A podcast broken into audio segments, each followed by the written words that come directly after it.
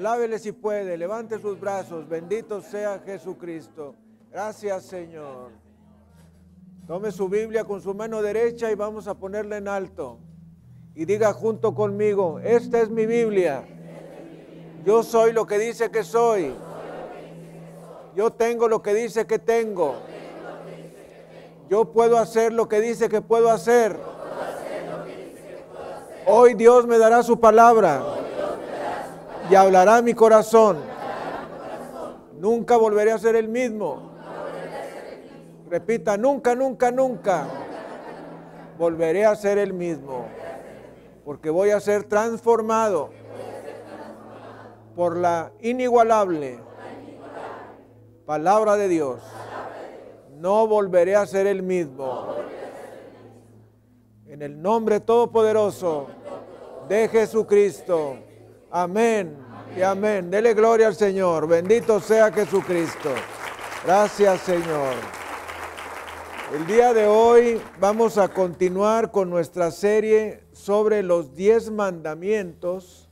En esta ocasión, el 6º mandamiento. Y los hijos de Dios repetimos el 6º mandamiento, que se nos habla de él en el libro del Éxodo, capítulo 20. Éxodo 20, versículo 13. 20:13. Que nos dice, no matarás. Y los hijos de Dios repetimos, no matarás.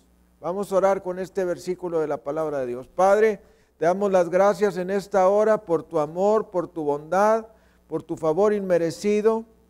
Gracias, Señor, por la vida. Gracias por la salud. Gracias por la vida y la salud que le das a las personas que amamos. Y te pedimos en esta hora nos perdones de todo pecado y de toda miseria, de toda falta, mala actitud y manera. Perdónanos, Señor, y te pedimos que nos laves con la bendita sangre de Jesucristo. Nos arrepentimos de todo pecado. Y te pedimos que el día de hoy nos muestres a fondo lo que significa este mandamiento. No matarás. Y te pedimos que tu palabra haya llenado nuestro corazón y se vuelva vida en nuestras vidas. Y los hijos de Dios decimos, amén. Transmitiendo desde la Iglesia El Camino de México, su programa La Palabra Viviente. Vamos a dar la bienvenida a nuestro auditorio nacional y mundial. Bendito sea Jesucristo. Bendito sea Jesucristo. Toda la gloria, toda la honra, toda la alabanza y la acción de gracias sea dada a Jesucristo.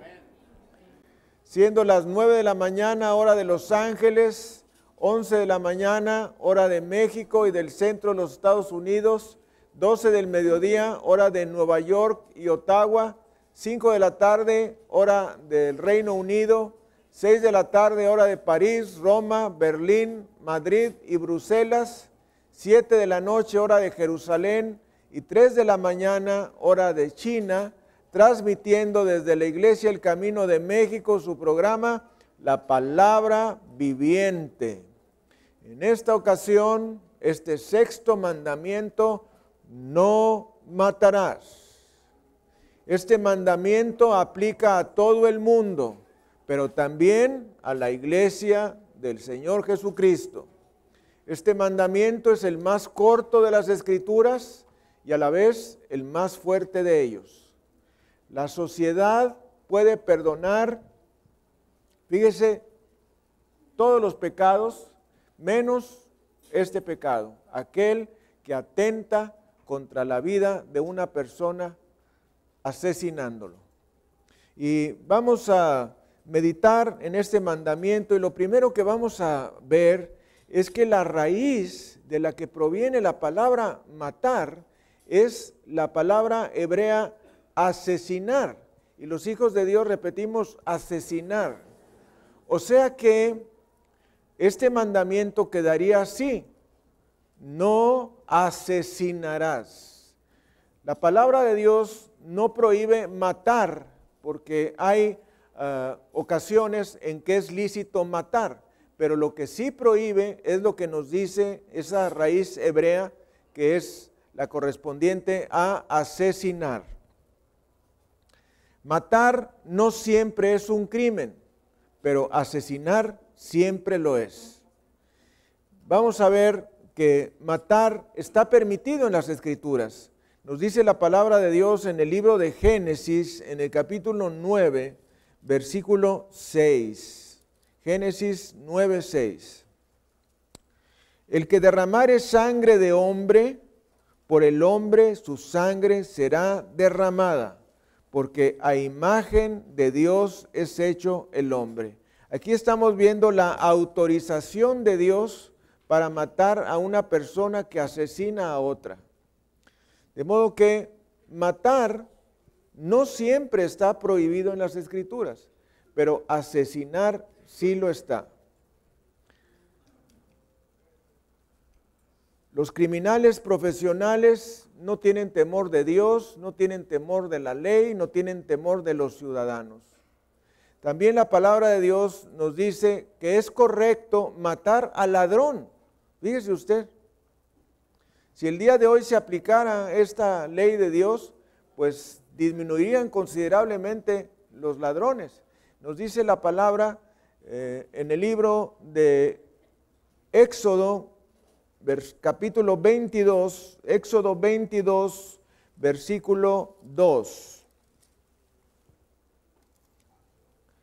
Si el ladrón fuere hallado forzando una casa y fuere herido, y muriere, el que lo hirió no será culpado de su muerte. ¿Qué tal? Vamos a repetirlo juntos. Si el ladrón fuere hallado forzando una casa y fuere herido y muriere, el que lo hirió no será culpado de su muerte. Oiga usted, este mandamiento es más largo que aquel simple que nos dice no matarás.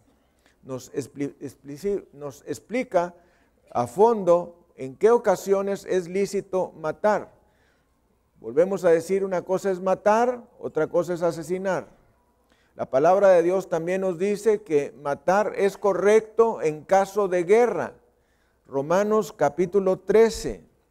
¿Ya va comprendiendo? Romanos capítulo 13. ¿Qué nos habla del poder de la autoridad delegada de Dios en el gobierno? Y nos dice, sométase toda persona a las autoridades superiores, porque no hay autoridad sino de parte de Dios, y las que hay por Dios han sido establecidas. ¡Qué tremenda palabra de Dios! ¿Cuántas veces tú o yo hemos criticado al gobierno? Y aquí la palabra de Dios nos dice que las autoridades han sido puestas por Dios.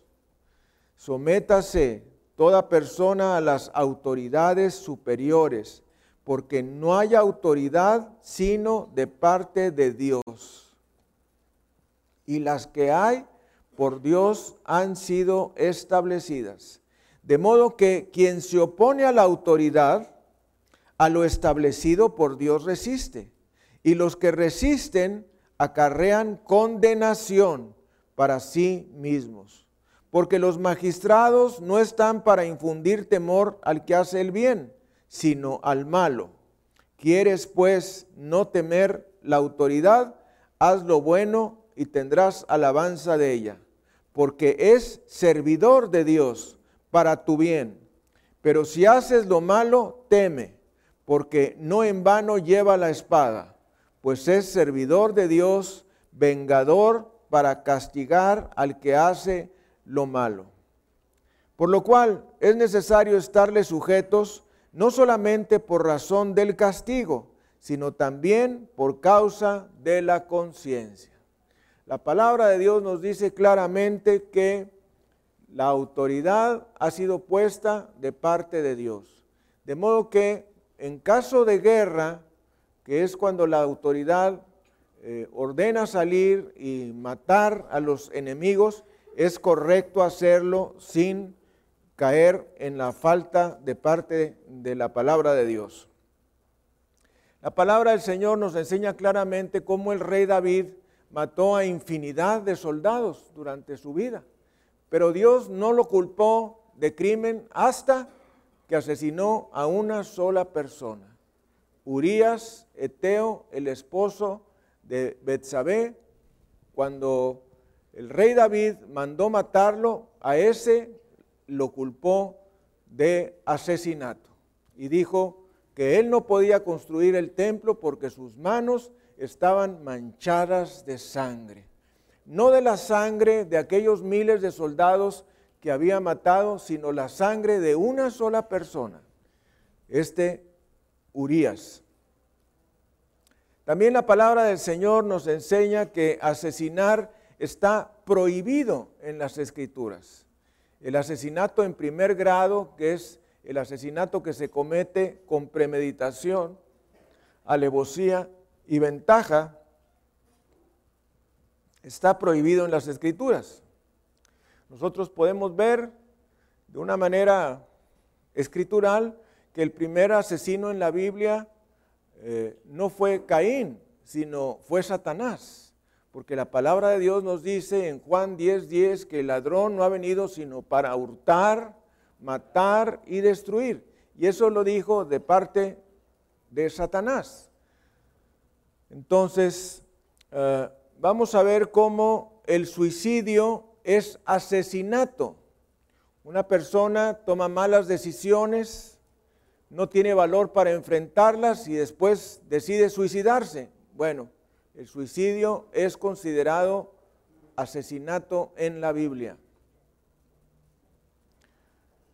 El suicidio es el último acto de egoísmo de una vida centrada en sí mismos.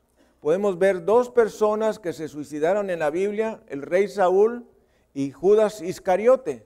El rey Saúl fue al cielo, Judas Iscariote fue al infierno.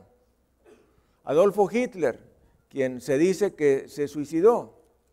Son casos que hemos visto de suicidio. El aborto es asesinato. Y hay 7 preguntas que nosotros debemos hacernos respecto al aborto. A ver, voltee usted a ver la persona que tiene a un lado y dígale, el aborto es asesinato. Ahora hacia el otro lado. ¿Cuántas personas en el pasado, como un método de planeación familiar, se provocaron abortos? O ayudaron a alguien a cometérselo. O lo llevaron con una persona que practica abortos. Bueno, eso es asesinato en base a la palabra de Dios. ¿Cuándo puede reconocerse la vida? Vamos a hacernos varias preguntas respecto al aborto. La primera de ellas es, ¿cuándo puede reconocerse la vida? Nos dice Levítico en el capítulo 17, tercer libro de las Escrituras, Levítico 17, Génesis, Éxodo, Levítico 17, versículo 11. Porque la vida de la carne en la sangre está, y yo os la he dado para hacer expiación sobre el altar por vuestras almas. Y la misma sangre hará expiación de la persona. ¿Qué dice la palabra del Señor? Que la vida de la carne en la sangre está.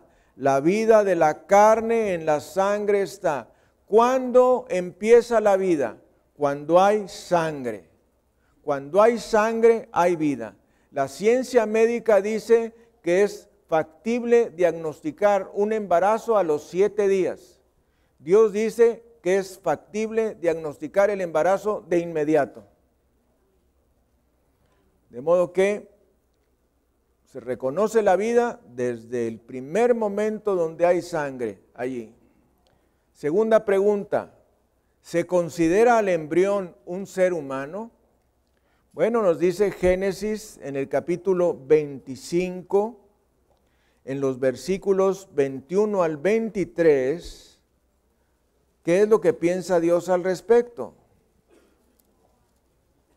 Génesis 25, versículos 21 al 23.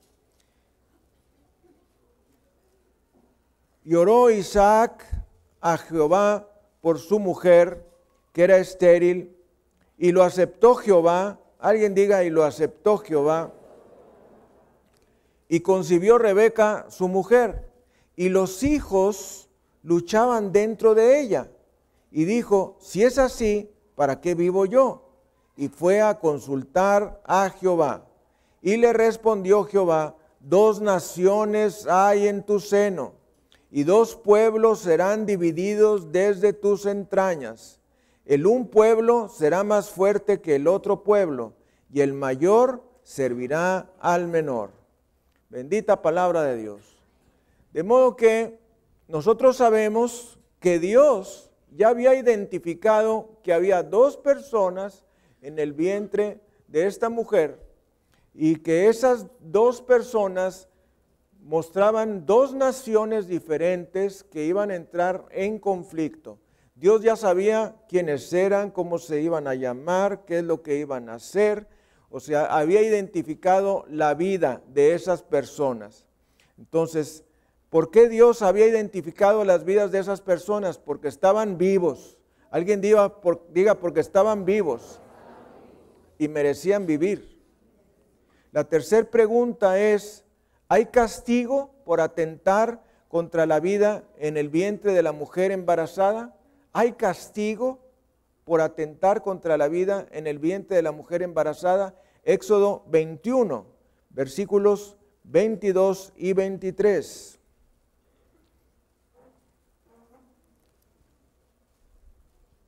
Que nos dice, si algunos riñeren e hirieren a mujer embarazada, y ésta abortare, pero sin haber muerte, serán penados conforme a los que le impusiere el marido de la mujer y juzgaren los jueces. Mas, si hubiere muerte, entonces pagarás vida por vida. Tremenda palabra de Dios.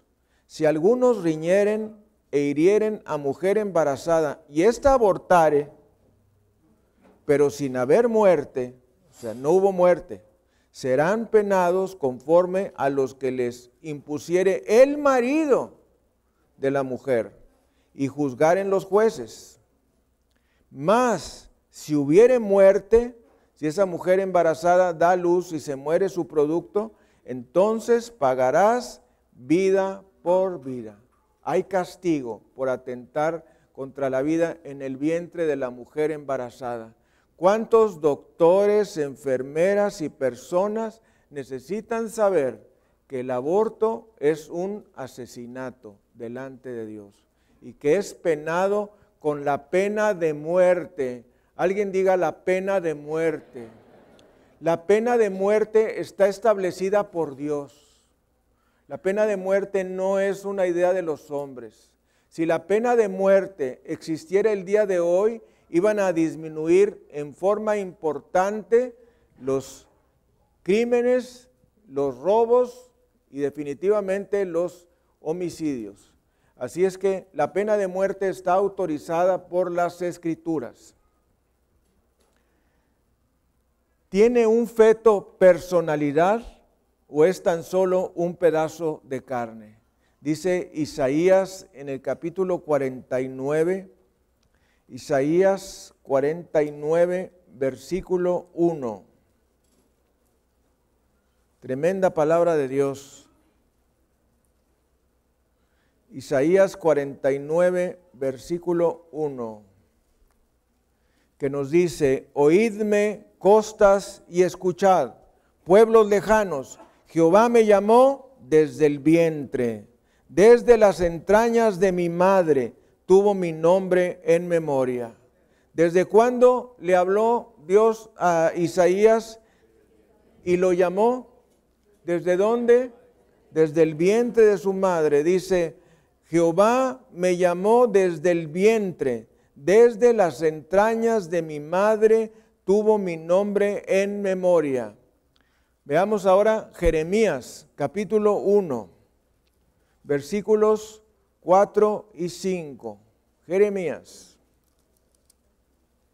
Fíjese usted, antes de que te Dice, vino pues palabra de Jehová a mí diciendo, antes de que te formase en el vientre te conocí, y antes que nacieses te santifiqué, te di por profeta a las naciones. Vamos a leer juntos este versículo 11. Antes que te formase en el vientre te conocí, y antes de que nacieses te santifiqué, te di por profeta a las naciones.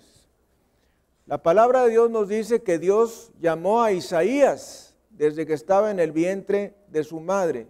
La palabra de Dios nos dice que Dios llamó y impuso su propósito, su plan, su meta a Jeremías desde el vientre de su madre.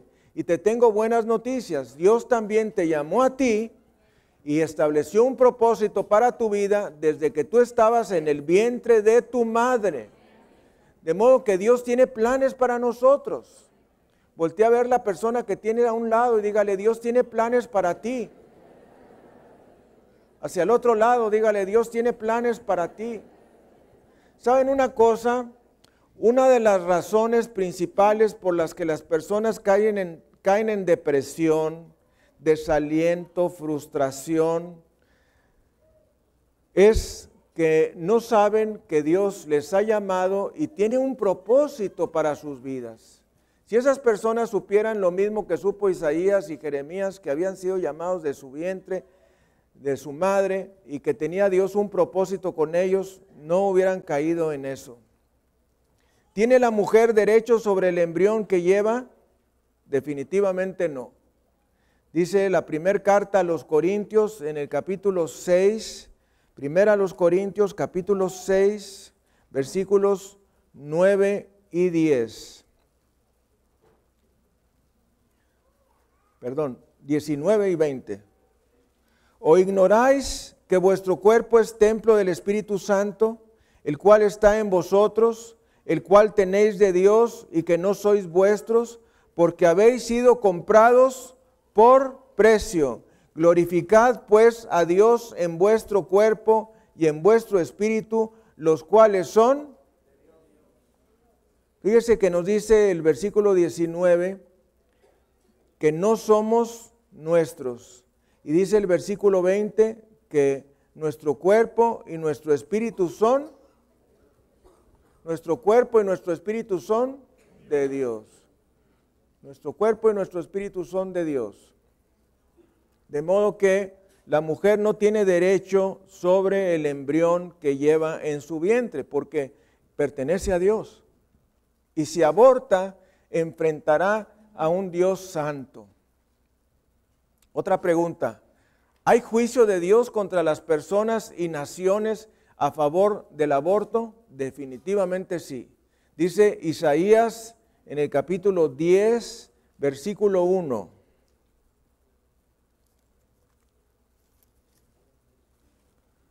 Ay de los que dictan leyes injustas y prescriben tiranía. Déjame preguntarte, ¿el aborto es una ley justa o injusta? Injusta. Y dice la palabra de Dios, ay, ¿de quiénes? De los que dictan leyes injustas y prescriben tiranías. De modo que hay juicio de Dios contra esas personas. Levítico capítulo 18. Versículos 21 al 27.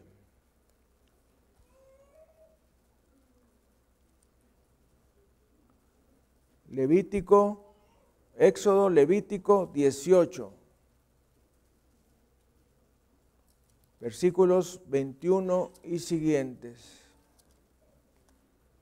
Que nos dice,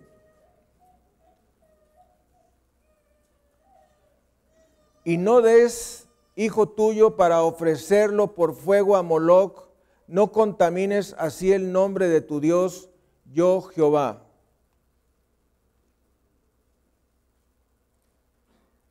No te echarás con varón como con mujer, es abominación. Ni con ningún animal tendrás ayuntamiento amancillándote con él, ni mujer alguna se pondrá delante de animal para ayuntarse con él, es perversión. En ninguna de estas cosas os amancillaréis, pues en todas estas cosas se han corrompido las naciones que yo he hecho delante de vosotros. Y la tierra fue contaminada, y yo visité su maldad sobre ella, y la tierra vomitó sus moradores. Guardad pues vosotros mis estatutos y mis ordenanzas, y no hagáis ninguna de estas abominaciones, ni el natural, ni el extranjero que mora entre vosotros. Porque todas estas abominaciones hicieron los hombres de aquella tierra que fueron antes de vosotros, y la tierra fue contaminada.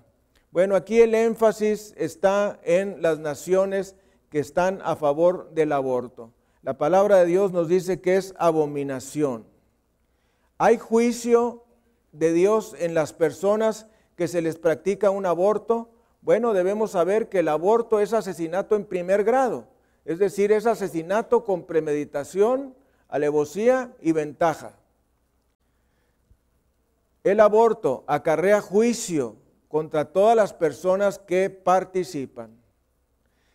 Y ahora vamos a hablar que puede haber un caso de asesinato indirecto. Y los hijos de Dios repetimos asesinato indirecto. O sea que no todos los asesinatos pueden ser directos, hay asesinatos indirectos. La palabra de Dios nos dice, y acabamos de leer hace un momento, que nuestro cuerpo es templo del Espíritu Santo. De modo que tomar drogas es asesinato. Tomar alcohol es asesinato. Fumar o inhalar sustancias es asesinato. Pero debes saber que hay liberación en el nombre del Señor. Hay perdón de parte de Dios. Si tú has cometido alguna forma de asesinato, directo o indirecto, hay perdón de parte de Dios.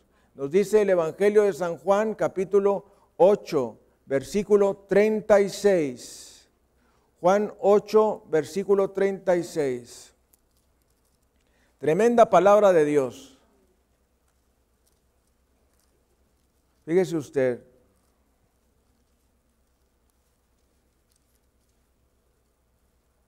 Así que si el Hijo os libertare, seréis verdaderamente libres. Así que si el Hijo os libertare, seréis verdaderamente libres. Vamos a leer el 31. Dijo entonces Jesús a los judíos que habían creído en Él, si vosotros permaneciereis en mi palabra, seréis verdaderamente mis discípulos. ¿Quién es verdaderamente un discípulo del Señor? ¿Quién? El que permanece, ¿verdad? El que permanece en la palabra. Versículo 32, y conoceréis la verdad, y la verdad os hará libres. Versículo 36, así que si el Hijo os libertare, seréis verdaderamente libres. ¿Cuántas personas necesitan saber que sus pecados pueden ser perdonados? Muchas, muchísimas. ¿Cuántos criminales desconocen que pueden ser perdonados? Y si supieran que pueden ser perdonados, ellos dejarían de cometer esos crímenes, esos hurtos, esas violaciones y secuestros. Pues lo que necesitan es conocer la palabra de Dios. Que en la palabra de Dios hay perdón. Voltee usted a ver la persona que tiene a un lado y dígale, la palabra de Dios tiene perdón. La palabra de Dios tiene perdón. Tiene perdón para cada persona que comete este pecado de muerte, de este crimen, este asesinato. El asesinato indirecto, ponga mucha atención en esto, el asesinato indirecto incluye el odio. ¿Tú habías pensado en esto? Que una persona que odia es un criminal. Nosotros debemos de saber que aquella persona que odia es un criminal. ¿Por qué? Porque en su corazón hay muerte, hay muerte. ¿Cuántas veces nosotros no perdonamos a una persona? La falta de perdón es muerte hacia esa persona. Y eres culpable de asesinato indirecto. Nos dice la palabra del Señor en el Evangelio de Mateo, capítulo 5, versículos 21 y 22.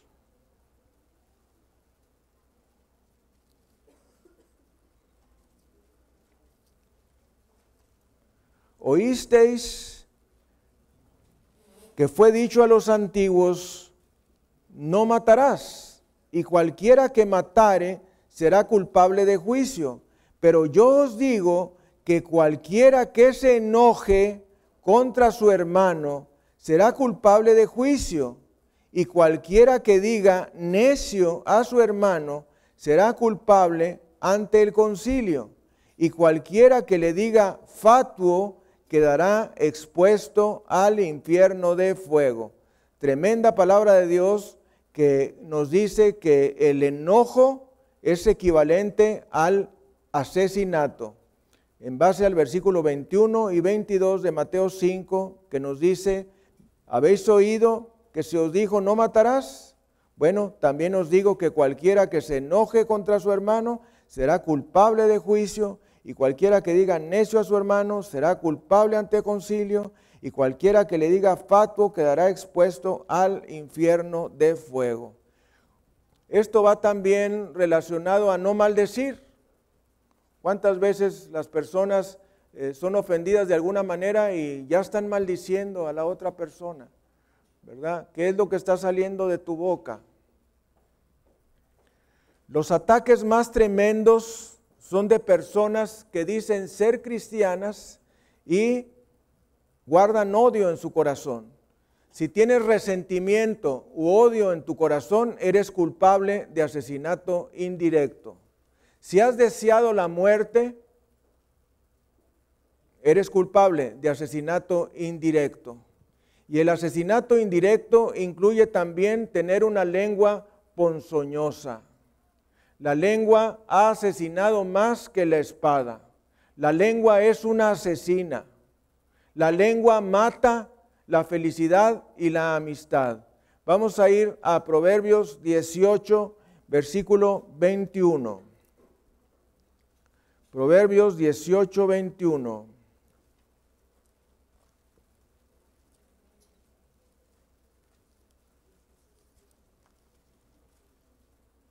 Fíjese usted, la muerte y la vida están en poder de la lengua, y el que la ama comerá de sus frutos. Vamos a leer también el versículo 20. Del fruto de la boca del hombre se llenará su vientre, se saciará del producto de sus labios. La muerte y la vida están en poder de la lengua, y el que la ama comerá de sus frutos. ¿Qué quiere decir la palabra de Dios? Que nosotros vamos a comer lo que decimos.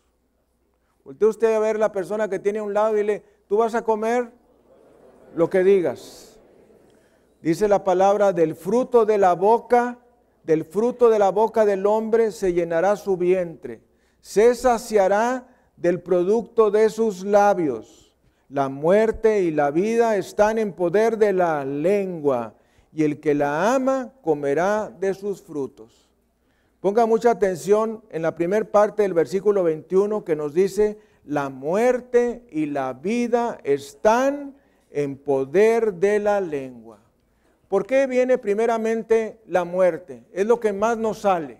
Lo primero que nos sale es muerte de nosotros. Y luego nos sale la vida. Primero sale la muerte, dice la palabra de Dios.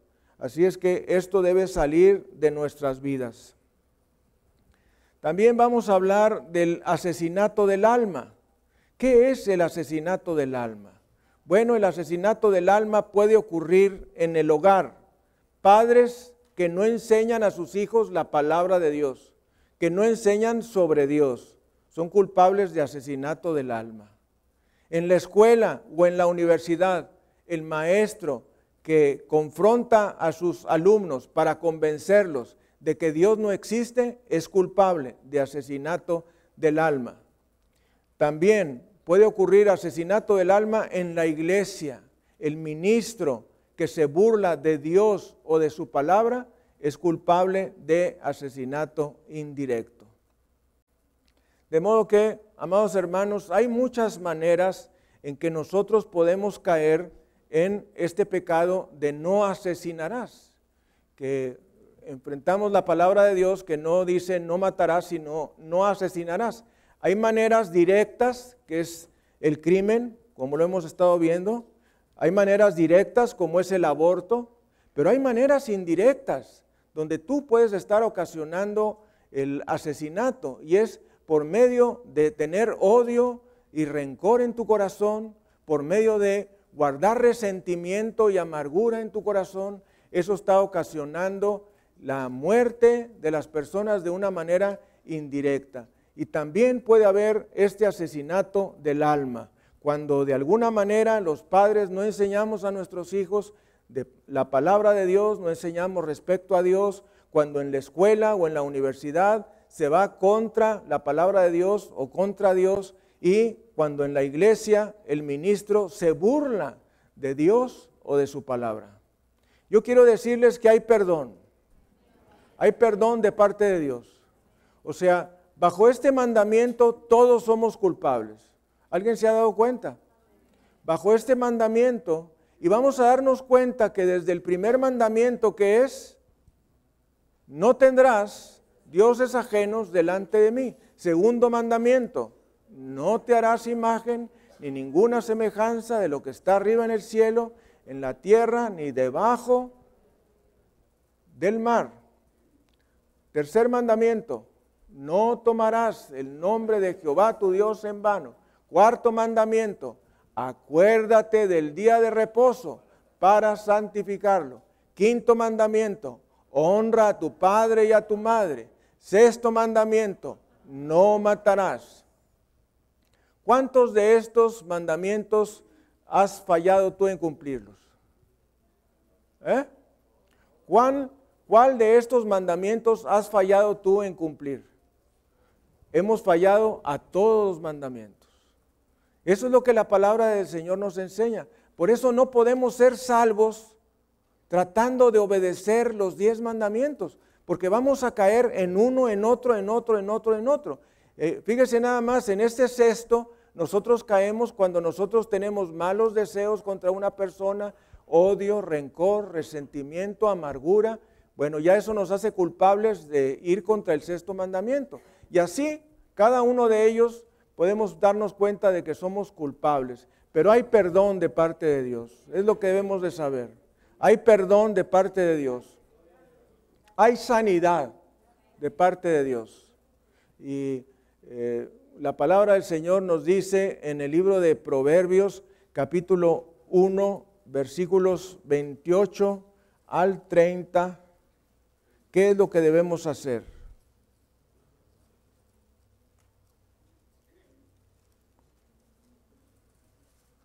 Fíjese usted, después de habernos enseñado la palabra del Señor en este Proverbios 1:7, que el principio de la sabiduría es el temor de Jehová, y nos dice, los insensatos, ¿quiénes? Los insensatos desprecian la sabiduría y la enseñanza. Nos dice en Proverbios 1, versículos 28 al 30, entonces me llamarán y no responderé. Me buscarán de mañana y no me hallarán, por cuanto aborrecieron la sabiduría y no escogieron el temor de Jehová, ni quisieron mi consejo y menospreciaron toda reprensión mía. ¿Qué nos dice la palabra del Señor? Que hay perdón, que hay sanidad, pero también nos dice que hay un tiempo. Voltea usted a ver la persona que tiene a un lado, dígale, hay un tiempo. Hay un tiempo. Porque dice la palabra, entonces me llamarán y no responderé. ¿Qué dice la palabra? Entonces me llamarán y no responderé. Me buscarán de mañana y no me hallarán. ¿Cuál fue la razón? Por cuanto aborrecieron la sabiduría y no escogieron el temor de Jehová, ni quisieron mi consejo y menospreciaron toda reprensión mía. Comerán del fruto de su camino y serán hastiados de sus propios consejos, porque el desvío de los ignorantes los matará y la prosperidad de los necios los echará a perder.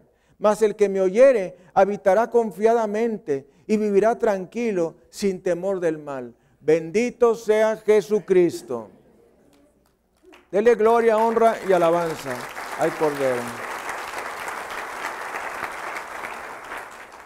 Déjame preguntarte, ¿tú estás escogiendo la palabra de Dios? ¿Tú estás escogiendo la sabiduría de Dios? Bueno, porque aquí dice la palabra, por cuanto aborrecieron la sabiduría y no escogieron el temor de Jehová. Cuando damos estudios sobre el matrimonio y sobre la elección del compañero de la vida, ¿vas? El día de ayer que tuvimos la enseñanza de la elección del compañero de la vida y tú eres junior, radical o padre de familia, ¿fuiste o no fuiste? Si no fuiste, pues estás aborreciendo la sabiduría. No estás escogiendo el temor de Jehová. Si tú eres junior, radical o padre de familia, cuando se mandó el aviso de que íbamos a tener estudios sobre la elección del compañero de la vida, no fuiste y es tu situación, pues tú no estás escogiendo la sabiduría del Señor. No estás escogiendo el temor de Jehová. No quisiste su consejo, menospreciaste toda reprensión suya.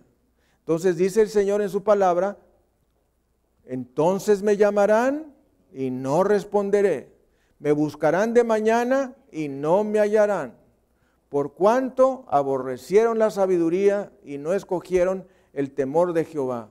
Fíjese la palabra en el versículo 31, comerán del fruto de su camino y serán hastiados de sus propios consejos, porque el desvío de los ignorantes los matará, y la prosperidad de los necios los echará a perder. ¿Cuántas veces hemos visto personas que no tienen a Cristo, que no conocen la palabra de Dios, que no siguen la palabra de Dios y prosperan? Levante la mano. Muy bien, los hemos visto. Bueno, ¿qué dice la palabra de Dios? Y la prosperidad de los necios los echará a perder. Esto es sobre personas que no quieren saber de Dios, que no quieren saber de la palabra de Dios. Dice la Escritura, la prosperidad de los necios los echará a perder. Mas el que me oyere habitará confiadamente y vivirá tranquilo sin temor del mal. Bendito sea Jesucristo. Dele un aplauso al Rey de Reyes y Señor de Señores, Jesucristo. ¿Cuál es la enseñanza de la palabra de Dios? Busca al Señor. Busca al Señor en tanto que hay tiempo. Busca al Señor en tanto que hay tiempo. ¿Qué te parece si de pronto tú tuvieses un infarto? O que tuvieses una enfermedad mortal y no alcanzaste a pedirle perdón a Dios, no alcanzaste a arrepentirte, no alcanzaste a pedir ser lavado con la sangre de Jesús. ¿Cuándo es el tiempo? El tiempo es ahora. Vamos a ir a la segunda carta a los Corintios, capítulo 6. Fíjese usted que dice esto la palabra. Bendito sea Jesucristo. Dice, así pues nosotros como colaboradores suyos, os exhortamos también a que no recibáis en vano la gracia de Dios. Fíjese que la palabra de Dios nos dice en varias secciones de las Escrituras, no recibas en vano la gracia de Dios. ¿Cuándo estás recibiendo la gracia de Dios? Ahorita. ¿Cuándo estás recibiendo la gracia de Dios? Ahorita, ahora mismo. Estás recibiendo la gracia de Dios. Dios te dice, no recibas en vano la gracia de Dios. No sea que alguno deje de alcanzar la gracia de Dios, que brotando alguna raíz de amargura os estorbe y por ella muchos sean contaminados. Alguno, alguna, muchos. Y los hijos de Dios repetimos alguno, alguna, muchos. No sea que alguno deje de alcanzar la gracia de Dios, que brotando alguna raíz de amargura os estorbe y por ella alguno, alguna, muchos. No sea que alguno deje de alcanzar la gracia de Dios, que brotando alguna raíz de amargura os estorbe y por ella muchos sean contaminados. Bueno, eso es lo que nos dice Hebreos. Ahora fíjese lo que nos dice la segunda de Corintios 6, versículos 1 y 2. Así pues nosotros como colaboradores suyos os exhortamos también a que no recibáis en vano la gracia de Dios, porque dice: en tiempo aceptable te he oído y en día de salvación te he socorrido. He aquí ahora el tiempo aceptable, he aquí ahora el día de la salvación. Con su cabeza inclinada y sus ojos cerrados, déjame decirte, hoy es el tiempo aceptable. Hoy es el día de la salvación. No recibas en vano la gracia de Dios. La gracia de Dios está aquí. La gracia de Dios está despeñándose aquí. Y la gracia de Dios te dice: si tú has cometido asesinato, hay perdón para ti. Si tú has cometido asesinato directo o asesinato indirecto, hay perdón para ti. Lo único que necesitas hacer es estirar la mano. En el nombre del Señor. Ahí con tu cabeza inclinada y tus ojos cerrados, quiero invitarte a que hagas las paces con Dios por medio de Jesucristo. Y que repitas junto conmigo: Dios Todopoderoso, en esta hora me declaro culpable contra el 6º mandamiento. Porque sin darme cuenta he caído en este mandamiento. He asesinado directamente a mi prójimo. He cometido abortos. He practicado abortos. He ayudado a practicar abortos. Y soy culpable de ese asesinato directo. Y también soy culpable de asesinato indirecto. Porque he permitido el odio, el rencor y la amargura vivir en mi corazón. Perdóname, Señor, porque he permitido una lengua ponzoñosa y he deseado la muerte de alguien. Mi lengua es asesina y he conocido el pecado. He permitido el asesinato de mi alma al no enseñar la palabra de Dios a mis hijos, a no enseñar respecto a Dios. Soy culpable de asesinato del alma